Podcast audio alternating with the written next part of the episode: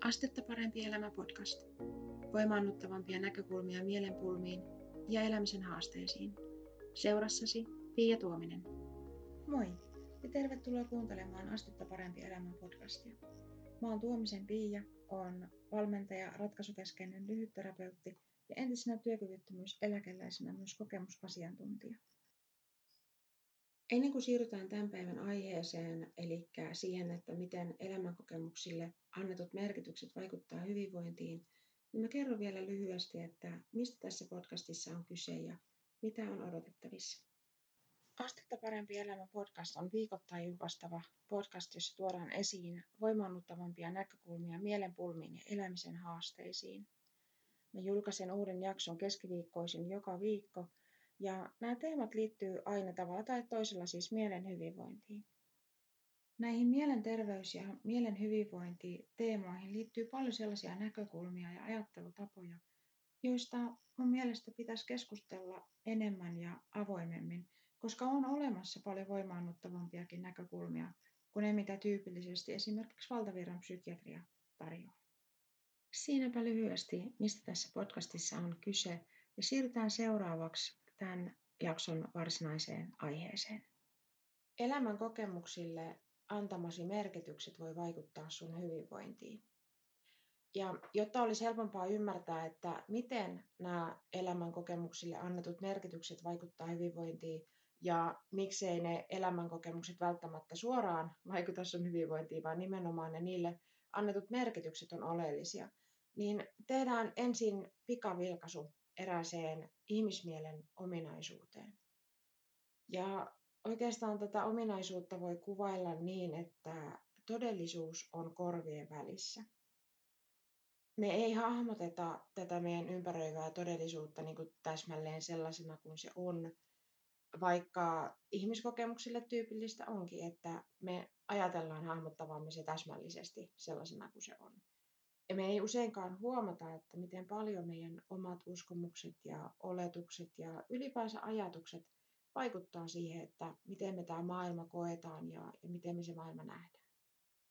Ja ei tarvitse poiketa jollakin keskustelupalstalla tai nykypäivänä somessa lukee kommentteja, kun voi jo huomata tänne, että, että jos todellisuus olisi meille kaikille yksi sama ja me nähtäisiin se juuri ikään kuin sellaisena kuin se on, niin miten ihmeessä niin kuin erilaisilla keskustelupalstoilla tai sosiaalisissa medioissa ihmiset voi olla niin eri mieltä asioista? Ja usein meille tuntuu oleva aika tyypillistä myös niin kuin käsittää nämä erimielisyydet siten, että ne eri mieltä olevat on sokeita tai vähäälyisiä, eivätkä suostu näkemään niin sanotusti totuutta. Ja meitä ihmisiä vaivaa muun muassa havaintoharha. Tässä on yhdenlainen esimerkki terapiamaailmasta. Tämä on Furmanin ja Aholan kirjasta Taskuvarkaat nudistileirillä kumous terapiamaailmassa. Tämä seuraava pätkä, minkä, minkä sulle luen. Ajatuksemme ja uskomuksemme siitä, mistä ihmisten ongelmat johtuvat, vaikuttavat voimakkaasti siihen, mitä havaitsemme. Ne saavat meidät etsimään niitä itseään tukevia havaintoja ja samalla huomaamatta me emme kiinnitä lainkaan huomiota sellaisiin havaintoihin, jotka kyseenalaistaisivat käsityksiämme. Jos uskomme, että asiakkaan tämänhetkiset ongelmat aiheutuvat hänen kurjasta lapsuudestaan, saatamme jättää huomiota hänen lapsuudessaan kokemat monet ilot. Näyttääkin siltä, että elämämme on kyllin rikas tarjotakseen riittävästi materiaalia tukemaan käytännöllisesti katsoen mitä tahansa käyttäytymisemme selitystä. Siis ongelma ei mun mielestä niinkään ole se, että meillä on tällainen havaintoharha, vaan se, että usein me ei olla tietoisia tämän, tämmöisen havaintoharhan olemassaolosta. Kun elämässä tapahtuu erilaisia asioita, tulee jotain elämänkokemuksia, tulee erilaisia elämäntilanteita, jotain tapahtuu, niin meidän tavallaan niin kuin mielessä automaattisesti me kysytään, että mitä tämä kokemus tarkoittaa. Ja näillä asioilla ja tapahtumilla ei itsessään ole mitään tiettyä niin kuin yhtä ainoata merkitystä. Me ihmiset annetaan niille joku merkitys. Esimerkkinä voisi tässä yhteydessä toimia se, että jos joku ei vastaa puhelimeen, kun me yritetään soittaa hänelle, niin se ei tarkoita mitään yhtä tiettyä asiaa. Mutta monesti me luodaan sille joku merkitys. Varsinkin jos se vastaamatta jättää, jättävä ihminen on joku meille tavalla tai toisella tosi läheinen ihminen. Ja erilaisia merkityksiä, joita tähän vastaamatta jättämiseen voisi liittyä, on esimerkiksi se, että, että henkilö on suuttunut meille, että me ollaan jotenkin loukattu häntä ja sen takia hän ei vastaa puhelimeen. Ja jos ihminen tavallaan vetää tällaisen johtopäätöksen tai antaa sellaisen merkityksen sille vastaamatta jättämiselle, niin hän alkaa todennäköisesti miettimään, että no mitä hän on tehnyt, miten hän on suututtanut ja miten, mitä niin kuin hänen sanoistaan sinne on poiminut sillä tavalla loukkaavana se ihminen, että se ei nyt vastaa hänelle. Toinen merkitys, mikä voisi liittyä siihen, että, että henkilö ei vastaa, niin jos esimerkiksi koitat sun puolisoa tavoitella, poikaystävää, tyttöystävää, miesystävää, naisystävää, ja hän ei vastaa, niin voi vetää myös semmoisen johtopäätöksen, että, että hän on tekemässä jotain, mikä satuttaa meitä. Esimerkiksi just pettämässä tai, tai jotain muuta vastaavaa. Että, että joka tapauksessa ikään kuin, niin kuin jotain meitä satuttavaa on varmasti meneillään, kun tämä henkilö ei vastaa. Yhdenlainen merkitys, minkä tähän, tähän voisi niin kuin myös liittää siihen, että jos joku ei vastaa puhelimeen, on se, että no nyt on tapahtunut joku onnettomuus ja siksi hän ei vastaa. Ja nämä tämmöiset niin kuin merkityksen antamiset, ne tapahtuu aika nopeasti useimmiten. Et voi olla niin kuin, että menee ihan huomaamatta, että ennen kuin ollaan niin kuin keritty sen kummemmin ajatella sitä asiaa, niin, niin se merkitys on tavallaan jo luotu sille asialle. Ja sen takia mun mielestä tästä on tärkeää niin puhua, että, että on monenlaisia elämänkokemuksia ja tilanteita, mille on annettu joku yksi tietty niin kuin merkitys, vaikka sillä voisi olla monta muutakin merkitystä. Ja niin kuin paljon voimaannuttavampia myös kuin mitä ollaan ehkä, ehkä tota, päädytty se merkitys antamaan. Toisena esimerkkinä tilanteesta, jolle ihmiset antaa erilaisia merkityksiä, on se, että jos vaikkapa parisuhteessa toinen osapuoli pettää. Sille voi joku antaa sellaisen merkityksen, että minä en ole rakastettava. Että jos olisin oikeasti rakastettava, niin hän ei olisi pettänyt minua joku toinen voisi vetää sellaisen johtopäätöksen, että tämä pettävä osapuoli on tehnyt väärin ja hän ei ole arvokas tai rakastettava, kun hän noin rikkoo luottamuksen. Tai joku voisi vetää sellaisen johtopäätöksen tämän yhden ihmisen toiminnan perusteella, että, että vaikkapa, että kaikki miehet tai kaikki naiset on petollisia. Kehenkään ei voi luottaa.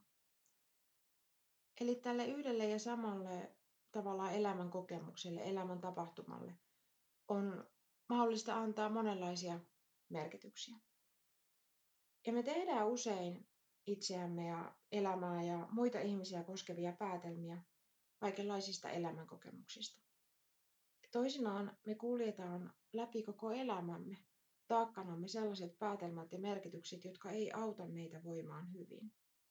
Esimerkiksi lapsuuden kokemuksista voi vetää monenlaisia johtopäätöksiä. Joku voi katsoa omia hankalia lapsuuden kokemuksia ja e, e, siten, että, että koska mulla oli tällainen lapsuus, niin mä en ikinä voi voida hyvin. Joku toinen katsoo samantapaisia kokemuksia niin kuin ajatellenkin, että ne on opettanut hänelle sitä sitkeyttä ja sisukkuutta, mitä hän tällä hetkellä tarvitsee, jotta voi toteuttaa tavoitteita ja unelmia. Ja me ollaan esimerkiksi lapsuudessamme saatettu niin kuin kokea, että, että ollaan jääty vaille rakkautta ja päätelleet, päätelleet siitä, niin kuin, että emme ole rakastamisen arvoisia. Mutta mitä jos me oltaisikin päätelty, että kyseessä on toisen ihmisen vajaavuus eikä meidän? Mitä jos me päädyttäisikin siihen, että kyseessä oli sen ihmisen vajaavuus, joka ei kyennyt osoittamaan rakkautta? Ja entä jos mietittäisiin vieläkin pidemmälle, että mistähän hän on jäänyt paitsi kun ei siihen kyennyt? Meillä voisi olla ihan erilainen kokemus sen jälkeen itsestämme ja omasta arvokkuudestamme. Ja toisaalta voi myös olla, että, että me ymmärrettäisiin paremmin tuon toisen ihmisen kykenemättömyyttä, kun me huomioitaisiin, että hänelläkin on elämänhistoria ja kokemuksia, joista hän on vetänyt omat johtopäätöksensä.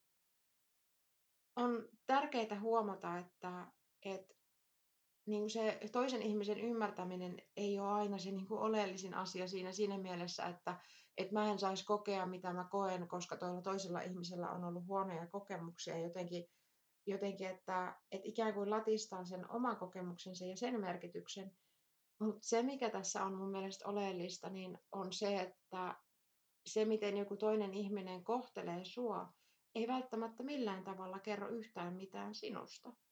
Vaan se voi kertoa tosiaan siitä, että, että tällä toisella ihmisellä on jotain semmoisia kokemuksia elämästään, mistä hän on vetänyt semmoisia johtopäätöksiä, mitkä vaikuttaa siihen, että hän toimii niin kuin hän toimii. Eli se, että hän ei esimerkiksi ole jotenkin kyennyt osoittamaan sulle semmoista hyväksyntää, kun sä olisit kaivannut, ei välttämättä kerro susta yhtään mitään. Eikä niin kuin sun jotenkin puutteellisuudesta ja semmoisesta vajavuudesta, vaikka keskeneräisiähän me kaikki ollaan. Vaan se voi kertoa siitä, että, että millaisia johtopäätöksiä tämä, tämä kyseinen ihminen, joka ei ole jotenkin osan, osannut osoittaa hyväksyntää tai, tai arvostusta tai rakastamistaan sillä tavalla, kun olisi kaivannut, niin mitä kokemuksia hänellä on? Ja millaisia johtopäätöksiä hän on niistä vetänyt? Mitä hän itsestään ajattelee ja niin poispäin. Ja siinä tavallaan se ymmärtäminen voi olla avuksi. Ei, ei siinä mielessä, että, että sä et saisi kokea, mitä sä koet, koska niin kuin jotenkin täytyy ymmärtää muita ihmisiä, vaan nimenomaan siinä, että, että se, miten muut ihmiset meitä kohtelee, niin ei välttämättä liity oikeastaan millään tavalla suoranaisesti meihin itseemme. Ainakaan aina ja, ja joka tilanteessa. No mitä tälle asialle sä sit voit tehdä? Koska me ei voida hahmottaa tätä maailmaa täsmälleen sellaisena kuin se on. Ja varmastikin aina tulee sellaisia tilanteita, missä vedetään asioista myös sellaisia johtopäätöksiä tai annetaan tapahtumille sellaisia merkityksiä, joista aiheutuu meille tavalla tai toisella hankaluuksia. Mutta me voidaan kuitenkin tulla vähitellen niin kuin tietoisemmiksi tästä meidän tavasta antaa asioille merkityksiä, joita niillä ei lähtökohtaisesti ole. Ja me voidaan myös oppia kyseenalaistamaan sellaisia niin kuin asioille annettuja merkityksiä, jotka toimii meidän hyvinvointia vastaan. Tämä aihe, että mitä merkityksiä me ollaan annettu meidän elämän kokemuksille, on mun mielestä niin tärkeä, että mä oon tehnyt tähän aiheeseen liittyen PDF-oppaan, joka on maksutta ladattavissa Astetta parempi elämä sivuston viikkokirjetilaajien maksuttomalla jäsenalueella.